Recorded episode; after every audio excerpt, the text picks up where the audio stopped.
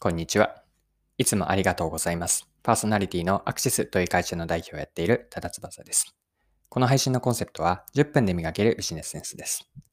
今回は何の話なんですけれども、本の紹介です。本のタイトルが今こそ知りたい ディーエックス 戦略。サブタイトルが自社のコアを再定義しデジタル化するです。著者は石積智恵さんです。で、この本すごく ディーエックス の本で、他にも私いくつか ディーエックス の本を読んでいるんですけれども、他の本とはもう頭一つ抜け出しているかなと思うぐらい本質的なことが書かれていて、かつ実践と、あ、理論と実践の両方がミックスされていて、すごくわかりやすい本だったので、ぜひ紹介をさせていただきて取り上げています。はい。今回紹介したいと思っている本は、もう一度タイトルを言うと、今こそ知りたい ディーエックス 戦略です。で、この本の内容を一言で表現すると、 ディーエックス とは何かの本質、そしてどうやって ディーエックス を実現していくか、いけばいいのかというのが、いくつもの事例で分かりやすく書かれている本です。まあ、ディーエックス とは要するにどういうことなのかの考え方、まあ、実現方法が論理として分かるだけではなくて、豊富なこう事例ですね。事例から具体的に学べるんです。で、この事例も何か、えっと、ニュースとかで聞いた内容、もちろんそれもあるんですけれども、多くのものが、著者の石積さんが シーイーオー をされているパロアル、パロアルトインサイトでのひゃくしゃ以上の実績から、えっと、具体例が書かれていて、とても説得力があるんですね。本当にこう現場、理論だけではなくて、現場の実際のこう生々しい、うん、現場のこう知見というか経験に基づいて書かれているというのが、文章からだけでも伝わってくるんです。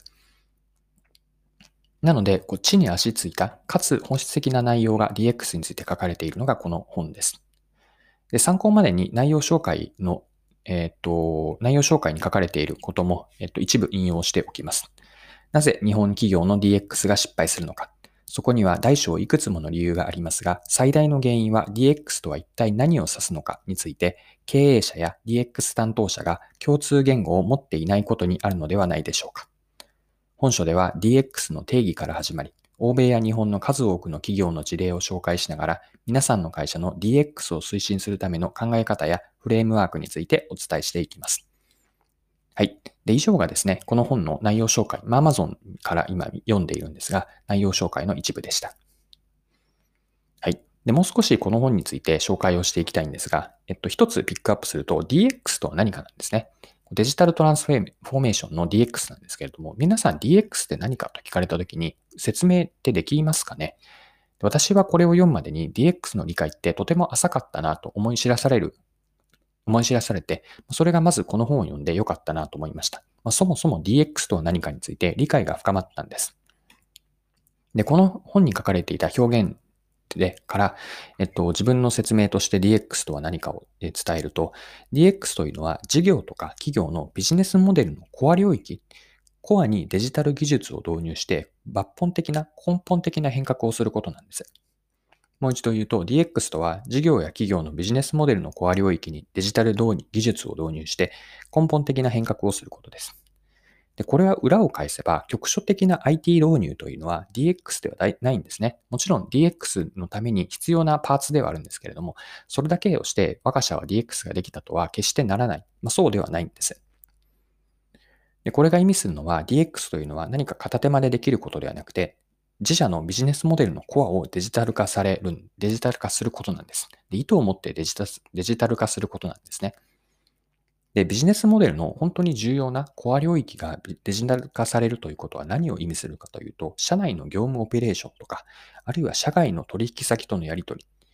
で、何よりもお客さんの提供価値とか、価値提供のプロセスをもう変えてしまうような、それぐらい、えっと、多くのところに深くインパクト、影響があるというのが ディーエックス なんです。で、ここまでしっかりと ディーエックス が何を意味するのかというのを理解した上で、先ほどの引用箇所にもあったんですが、 ディーエックス の意味合いが経営者と担当者、現場でそれぞれ認識が違っていると、総論では ディーエックス やりましょうで OK なんですけれども、各論で現場に浸透していくときに必ずと言っていいほど違いが露呈して、えっと、噛み合わなくなります。で、この意味においてまず大事なのは ディーエックス とは何かというのをえっと、しっかりと理解していくことが大事である。そのためにこの本は読んですごく良かったなと思っています。はい。では、ここから後半に入っていきたいと思っていて、今回のその紹介している本ですね。今こそ知りたい ディーエックス 戦略なんですが、この本から思ったこと、まあ、いくつもあるんですが、この場ではみっつピックアップしてご紹介します。で、読んで思ったことみっつめ、順番に言うと ディーエックス の解像度を高める。ふたつめがどこを ディーエックス 化するのかという自社のコア領域の見極めの重要性です。で、みっつめは ディーエックス とはあくまで手段である。以上のみっつを思いました。では順番にもう少し説明それぞれについてしていきますね。ひとつめは ディーエックス の認識の解像度を高める重要性です。さっき ディーエックス とは何かで見たように、ディーエックス とは何をすることなのか、単なる アイティー 導入ではなくて、自社のビジネスモデルのコアの領域をデジタル化して、会社全体だとかビジネスモデルを抜本的に変えることなんですね。で、ここまでの認識を持った上で、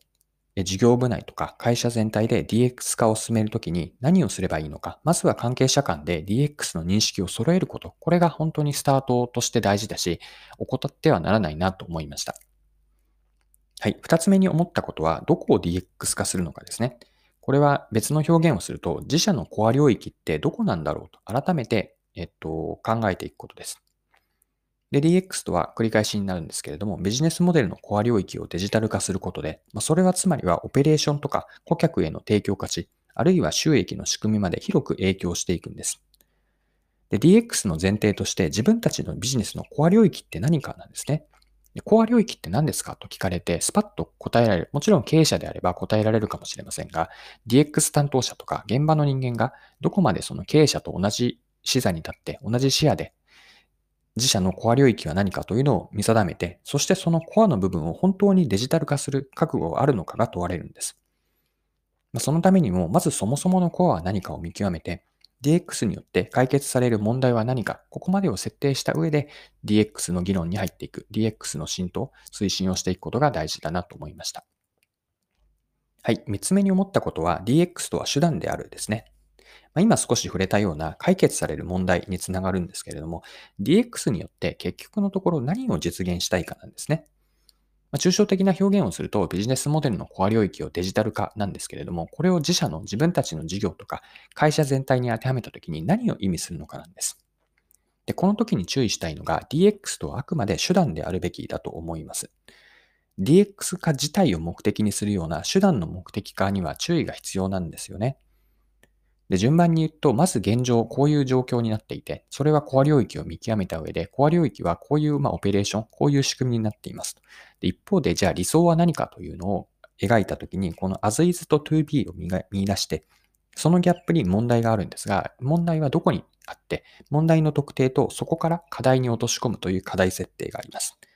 で、課題を推進していくときに最適な手段の一つが、少なくともその一つがデジタルトランスフォーメーション、ディーエックス であると。そうなったときに、つまり ディーエックス が最適な手段として分かったときに初めて ディーエックス の推進というのが、えっと、検討されるというか、進められるべきで、これは手段の目的化といったような、逆に言うと、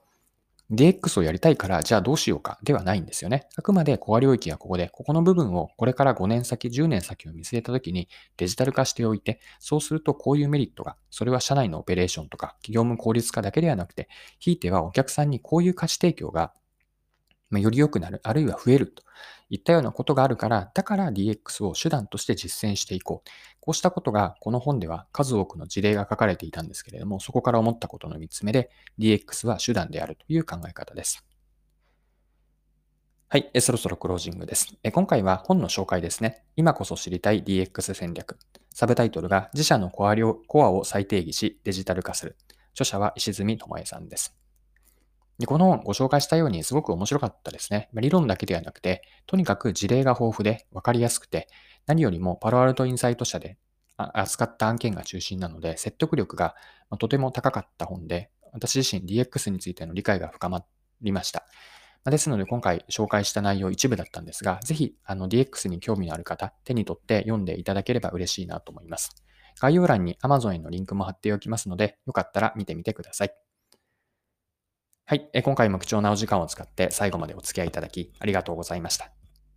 この配信のコンセプトはじゅっぷんで磨けるビジネスセンスです。これからも更新をしていくので、よかったら次回もぜひよろしくお願いします。それでは今日も素敵な一日にしていきましょう。